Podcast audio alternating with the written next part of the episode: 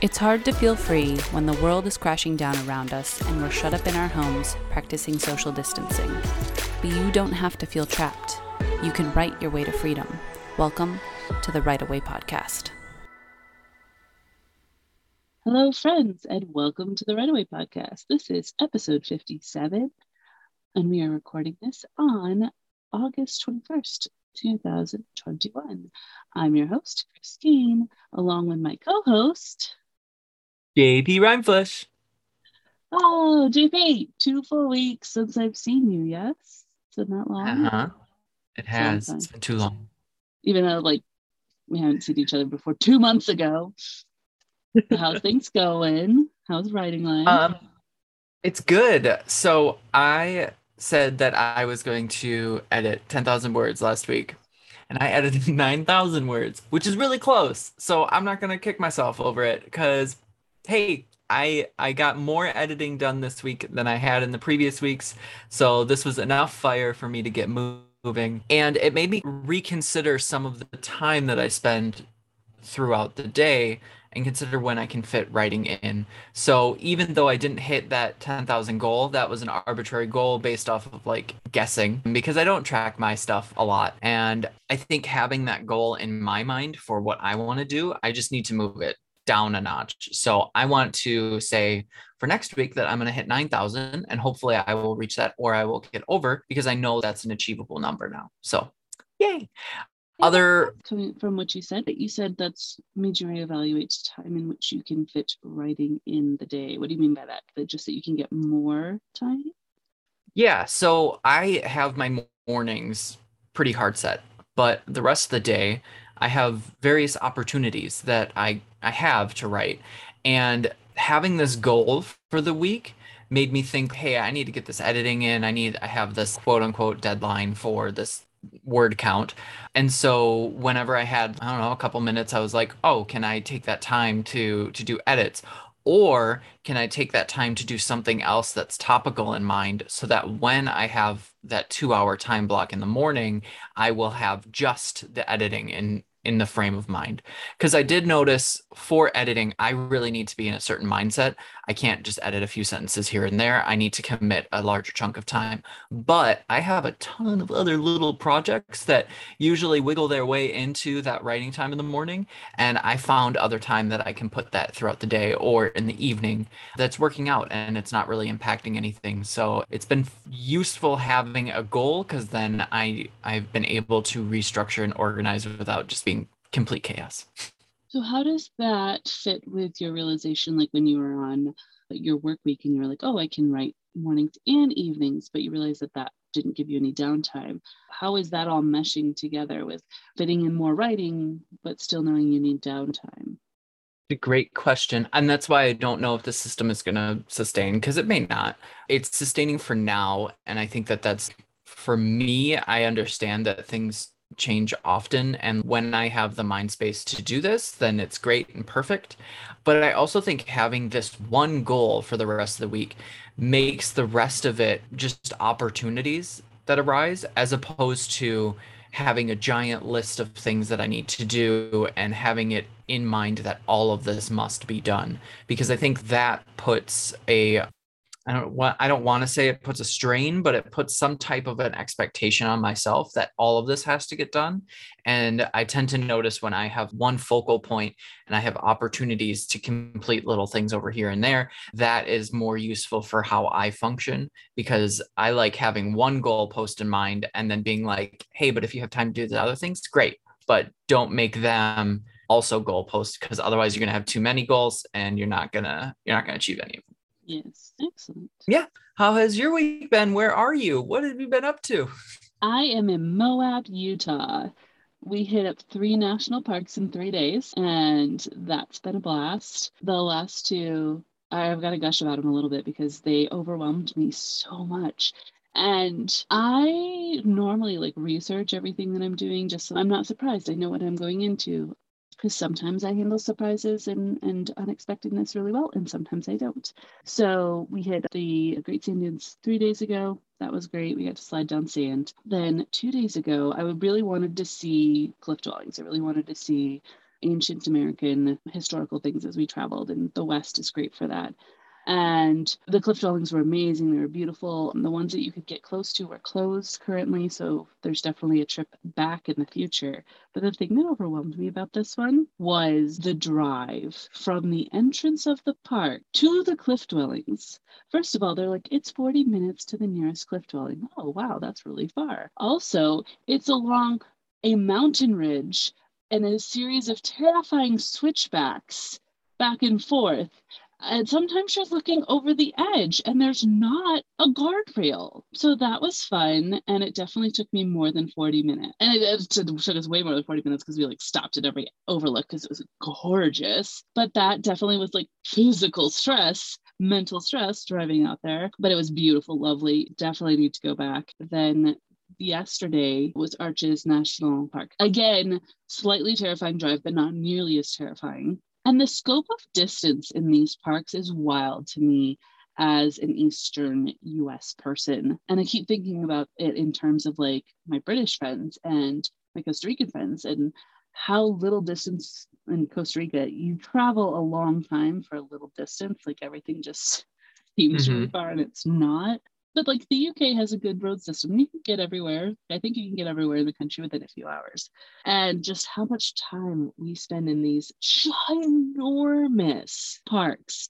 And some of them swallow up US states and other countries.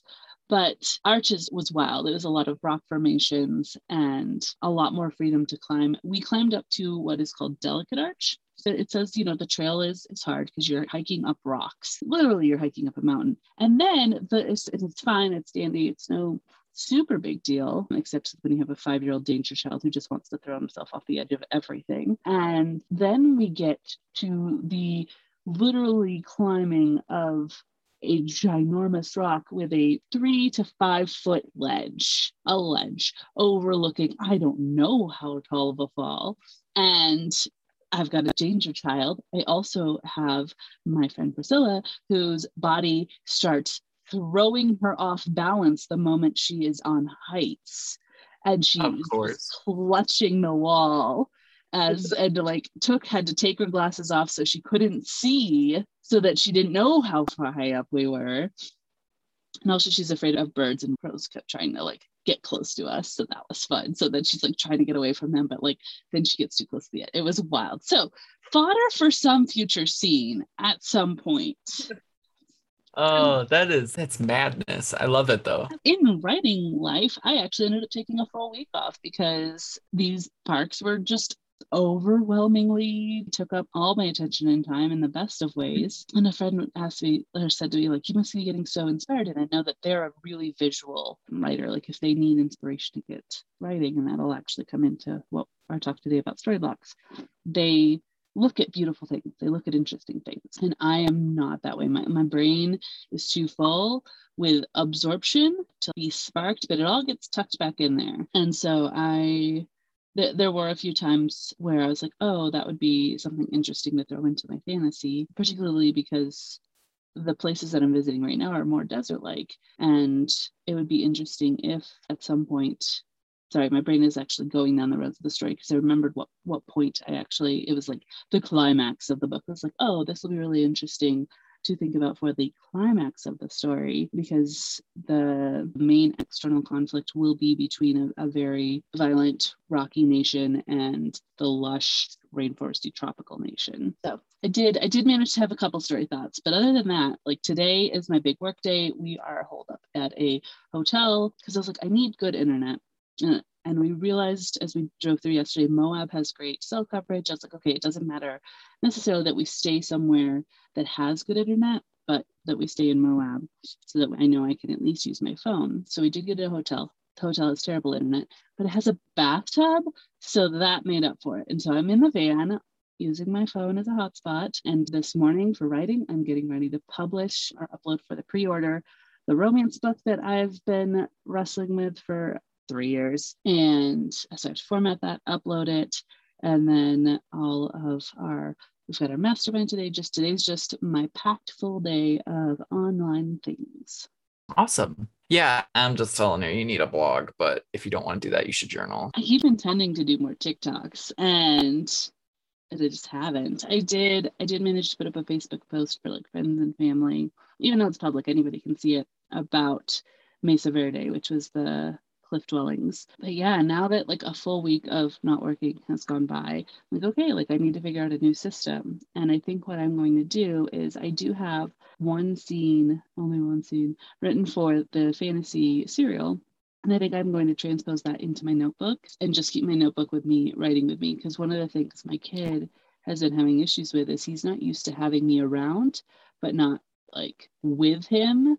And so I picking up and opening my computer is so much more of a bigger signal that I'm not with him. And it's also just a bigger like mind switch for me. So I think I'm going to try and start working in my notebook really heavily and do a lot of handwriting because I do want to start moving that story forward.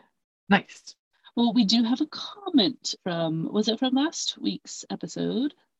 Or was it a bit? It was from episode 54. It was How Does Community Make Me a Better Author episode, and it was by Janet. First of all, she wanted to thank us for providing transcripts of all the podcast episodes because she reads them and searches through information. I think that is awesome because I know Chris, you wanted to do that right from the get go just to make it more accessible. But I think even in the aspect of just making it easier for someone to quick search for something is excellent and i'm so glad you thought of it. Other than that she also said that she tested out a number of writing communities over the years and she's now only in two. She has a local group that does in-person experiences and she finds that important and then she also has TASM for everything else. Whether it's going into a virtual writing room attending online conferences and town hall meetings or consuming the content of the TASM website itself uh, she likes having a wider touch point for the community pieces that go outside of what uh, she can do at her local writing group.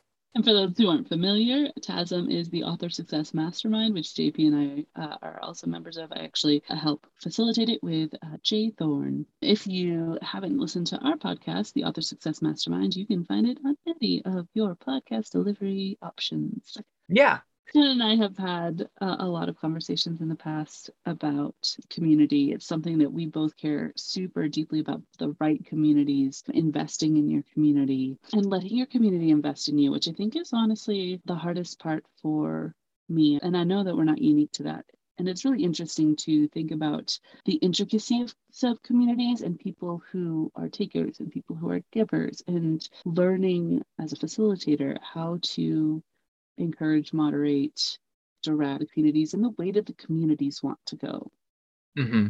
Yeah, I am interested in having some type of a local group, but I think I've been spoiled really hard on TASM. So I have a level of expectation, I think, and a level of I know how good a group is when it is structured and they have the same language. So the best part about TASM is that it also is tied really close with three story method because Jay wrote that as well. And so it's really easy to find people who use and share that same language when talking about story construction. I like the groups that hit those kind of like topics and we all know the language that we're going to talk about and there isn't dichotomy of not understanding what someone's getting at and more opinionated pieces. And I'm always concerned that's going to be the next group I find just because I lucked out in TASM. Well, the goal is to grow TASM to the point where we have uh, people all over the world so we can have local TASM groups. Wouldn't that be delightful? That will be the next thing. We'll just take over the world. In the meanwhile, we're going to talk about how do you handle story blocks? Indeed. So, what do you mean by a story block, JP? This question slash topic came up because it was a little bit twofold in the past two weeks. The first one was I have been hitting a little bit of a wall when it comes to the, the fantasy serial because I really want, and this is why we also had the conversation last week, is I really want some really nice pillars set up that are really solid about the foundation, about the world, because that's how I, I can solidify the place in mind. So I sometimes hit little story blocks because for me, I'm really high on input and ideation and Clifton strengths, which means that I just I have so many bazillion ideas just locked up in my brain with so many ideas of how they connect but i know that those connections may not actually be valid. They may be like weaker connections. So i need to riff off of other people to garner that. And then the other part was it was someone within the the writing group that i'm aware of was having issues with one of their books and they were basically like that's it. I'm done. I don't want to write this anymore. I'm done with it completely. And I reach out to them and I'm like, no, because I don't want to, I don't want to see you fail. And then I also think that you basically it was a, a call for I need to talk this through is how I read it. And so I was like, let's talk this through because in my mind everything is figure outable in one way or another. So that's what i mean by hitting a story wall is both in terms of story and then that feeling of oh no i'm stuck in a corner and i i'm just i have to give up. Let's talk about the stuck in the corner first of all because that is the the more difficult one but it honestly is in a lot of ways simply mindset. And like you said, you have this belief that everything is figure outable. And I think that's where that's absolutely where you need to be if you don't want to quit writing. You're allowed to quit writing at any point in time. You're allowed to quit any story at any point in time. That's all allowed. If you are a newer writer who has not finished a story, you need to finish a story. You need to put your nose to the ground. Doesn't matter how you feel about the story. You simply need to finish one. You can throw it in the trunk and never look at it again, but you need to show yourself that you can finish a story, which then will allow you to not finish stories if they are not serving you in the future. But everything is figure outable. You just may not like where you end up with it, and that's okay. That's what editing is for. Though sometimes it's easier just to move on to a new story. So start with the mindset that everything is figure outable and moving into more of the tactics.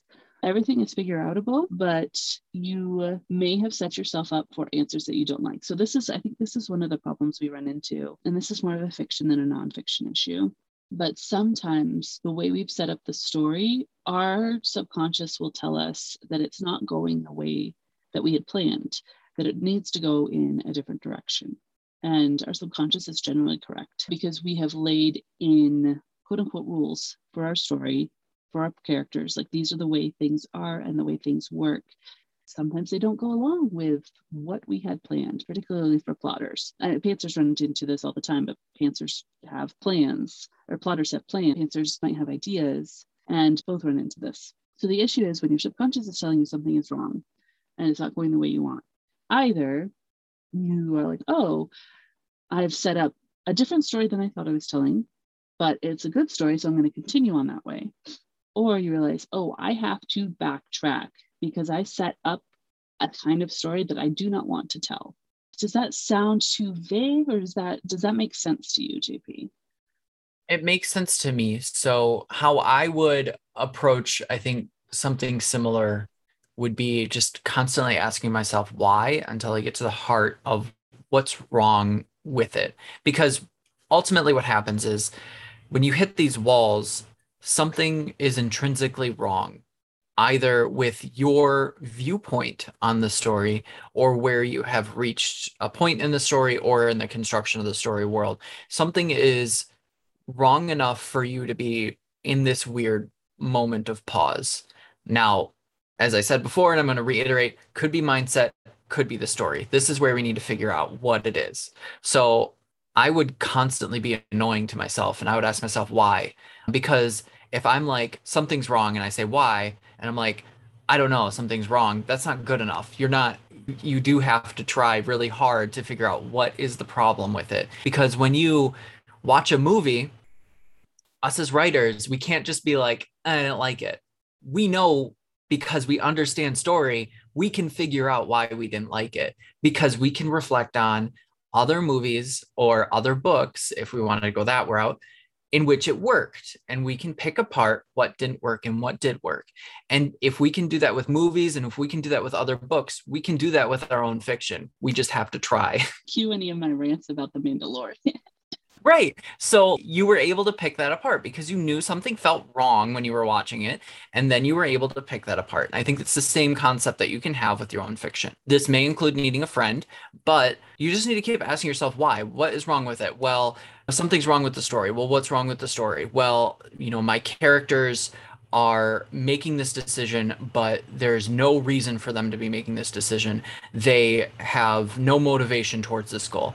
Oh, motivation i just said it okay why is their motivation not reaching this goal what's the problem there well, I didn't set up that they have this desire. Okay, you didn't set up something. Okay, so let's keep moving back. Let's keep drilling down and figuring out what the problem was so that we can fix it if we're already written it or in our outline. So uh, that's how I've interpreted what you've been talking about and that's how I would approach the situation. Is you just you keep asking yourself why and we understand story. We are writers. So we're able to pick those pieces apart and we're able to drill down to those pieces yeah, I think that you've given the, a great example of my vagueness. And so the flip side of like drilling back and fixing what happened in the past because there's lack of motivation or the character hasn't consistently acted in the way that they need to to move to the next step that you want them to be in, whatever it happens to be. The other side of that is you can say, oh, I've set up a different motivation. I've set up a different, you know, expected emotional response I'm going to follow the truth of what I've already written and tell the story that's already happened versus go back and adjust to tell the story I want to tell. Both are valid ways of doing things. And I think that pantsers tend to follow more of what the truth is of what they've written so far and see where it takes them. And plotters tend to go back and fix. That's not a hard and fast rule, but that is a tendency.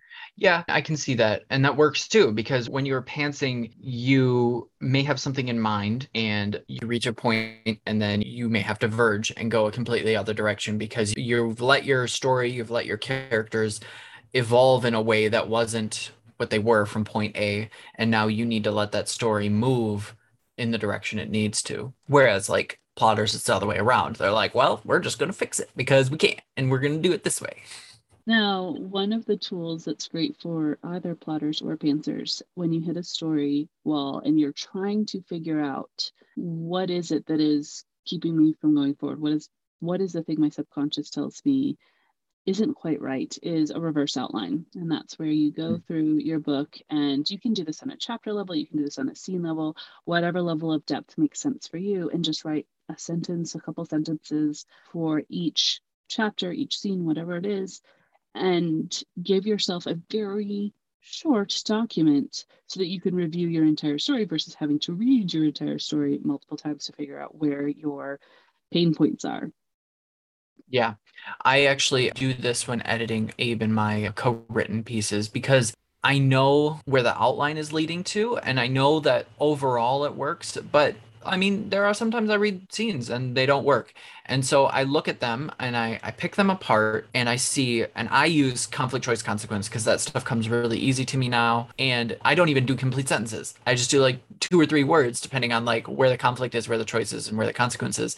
And I really consider what in this scene is not working. Is it the choice? Because 90% of the time it's the choice. And then I say, what what can I do to punch that up? Because in the overall outline, I know that the scene will work. So I know that it doesn't need to get kicked out. Sometimes it does. Sometimes I do kick it out, or sometimes I cut it in half and I squeeze it to get the tension a little bit heavier. But regardless, I really like, and that's why I like using Scrivener for this current work that I'm doing because of that notes section. Because then I can just see the notes right next to it. I don't have to keep rereading the whole scene. I have the notes next to me. I know what I need to punch up and I'm good to go.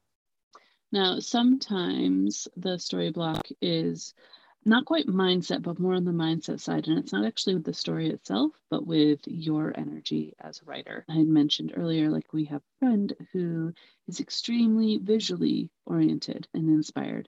And so for them to have the energy to write, they need to look at interesting things. They need to read interesting books. They need to input a lot so that they have fuel hmm. to mm. have excitement for writing.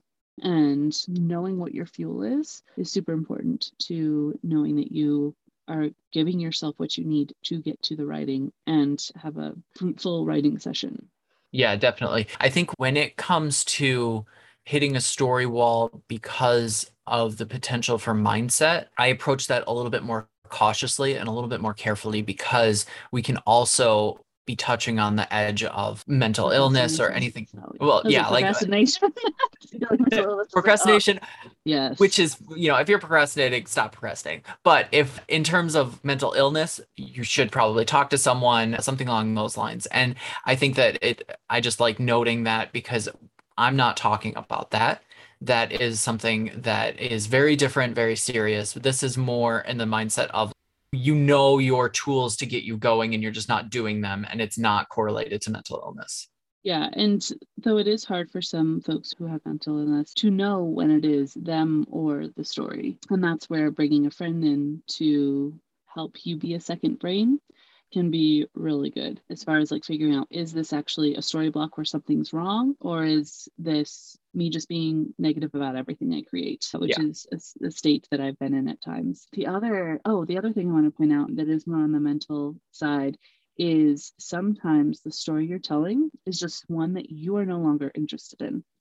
Mm-hmm. And that's one of those times where you are completely allowed to say, nope, not going to finish the story and walk away unless you have a deadline like I did. Is that something I run into with the romance all the time now? I'm a dark, embittered soul about romance currently. That's what happens after a breakup. And so writing romance truthfully and when i say truthfully i mean with full belief in the story and the truth of the characters and whatnot and the and the joy of the fantasy of it is difficult because i sit there going like nah this is all fake. This isn't real. Love isn't real. Blah, you know, that isn't the best when you're writing romance. I thankfully, because I'm writing with a co writer who is wonderful at romance, that she manages a lot of that weight of the story. And then I manage a lot of the action or familial or goofiness. So we're both pretty goofy. And that's one of the things our readers really love. And if I didn't have deadlines, those books would not get written. I would say, nope, you know what? This isn't the, the point in my life to be telling these kinds of stories. And so I am done.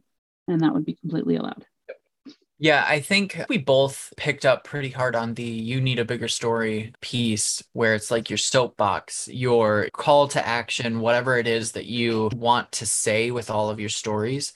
And of course, this isn't going to work with all your stories. And of course, that core idea may change as you grow older. But I think that there is some validity in having your own mission statement, quote unquote, or what you want to tell as an overall author. I think having that hashed out, having that written down is going to keep you motivated to keep telling the stories you want to tell. And it, will help you prevent running into this issue more often than not. Because if you are consistent about, for me, it's, I really want to tell weird queer stories with those queer characters in the forefront. Now, that's my own fiction for what I am writing for my own personal stuff. With writing with others, I understand that we need to figure out a core mission statement that will work for both of us.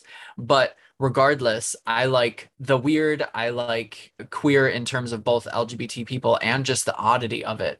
And so I like to bring that feature into all of my writing, regardless of if it's an LGBTQ character in, in the forefront or not. So that's my drive. That's what I love to do. That keeps me going on different stories. And I think if I didn't have that and I didn't know what I wanted to write and I just focused on each little story that I wrote as its own separate piece without having that statement, I may be in the middle of that and be like, this isn't what I want to tell. And I may drop it by the wayside, if that makes sense. Another way of looking at that is Brian McDonald's I'm an armature. So, like whether it's a mission statement or it's per story armature. And some people thinking of our friend Lon like having these big ideas or working towards these big ideas or themes or whatever you want to call them. That just destroys the fun for them. But for those of us who it is helpful for, having that as your gauge, whether you're a pantser or a plotter, be like, this is the emotion slash like belief that I am trying to follow in telling this story, that makes it a lot easier for us to tell am I headed in the right direction? Is there something that I that I kind of screwed up a little bit in the background that I need to fix before I can move forward? Though some authors can be like, oh, I know that I fixed something wrong going back. I'm going to mentally just say, you know what, I've already fixed that and write the story from this point, a retcon, if you will, write the story from this point as if everything I wrote previously was just perfect the way I wanted to to get me back on track and then I will fix the before part in my editing stage. So that's you don't have to go back and fix the story block if that isn't necessary for your process. I definitely think there's a strength in armature that I never learned about when it was focused on theme. Because for me, for Nerdy Science JP, armature is your hypothesis.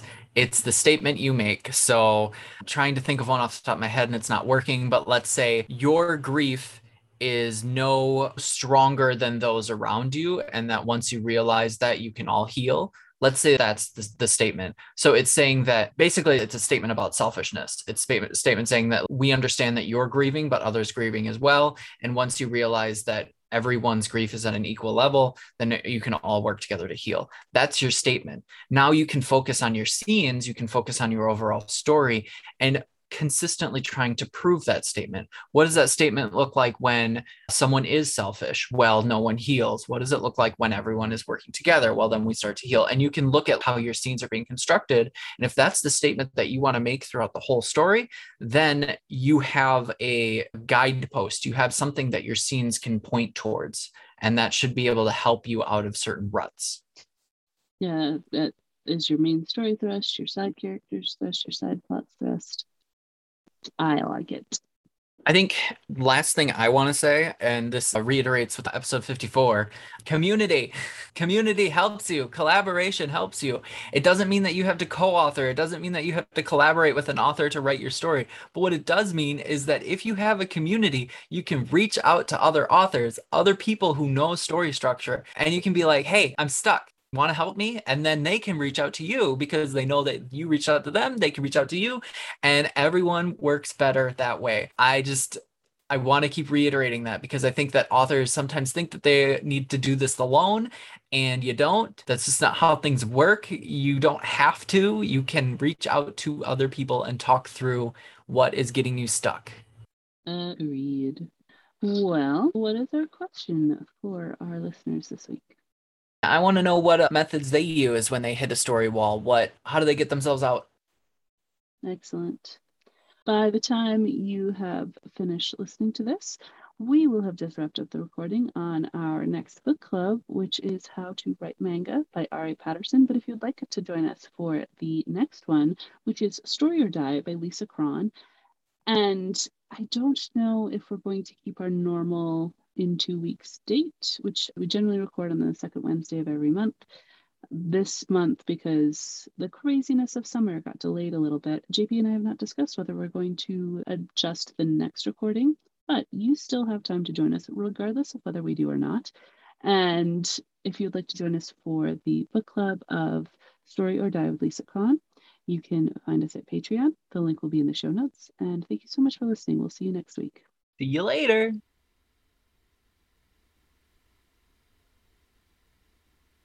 What the fuck is happening outside?